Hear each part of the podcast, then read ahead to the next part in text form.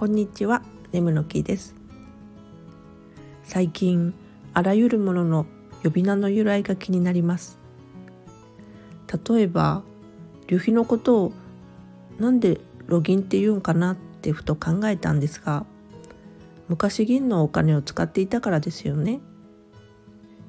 銀行っていうのもその名残かしら。あとは百科事典もなんで百科って100項目載ってるからとか思ってたんですが100ってのが多くの数って意味で使われるんですね。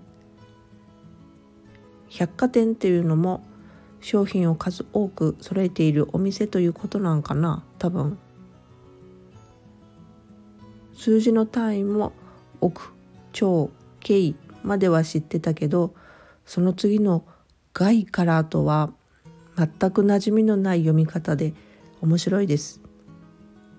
それこそ「なゆた」とか人の名前みたいだし「不可思議」とか数字の単位だったんが意外でした。無料対数なんて最終奥義の必殺技みたいでかっこいいじゃないですか。全部拾っていったらきりないですが名前って面白いですよね。それではまた。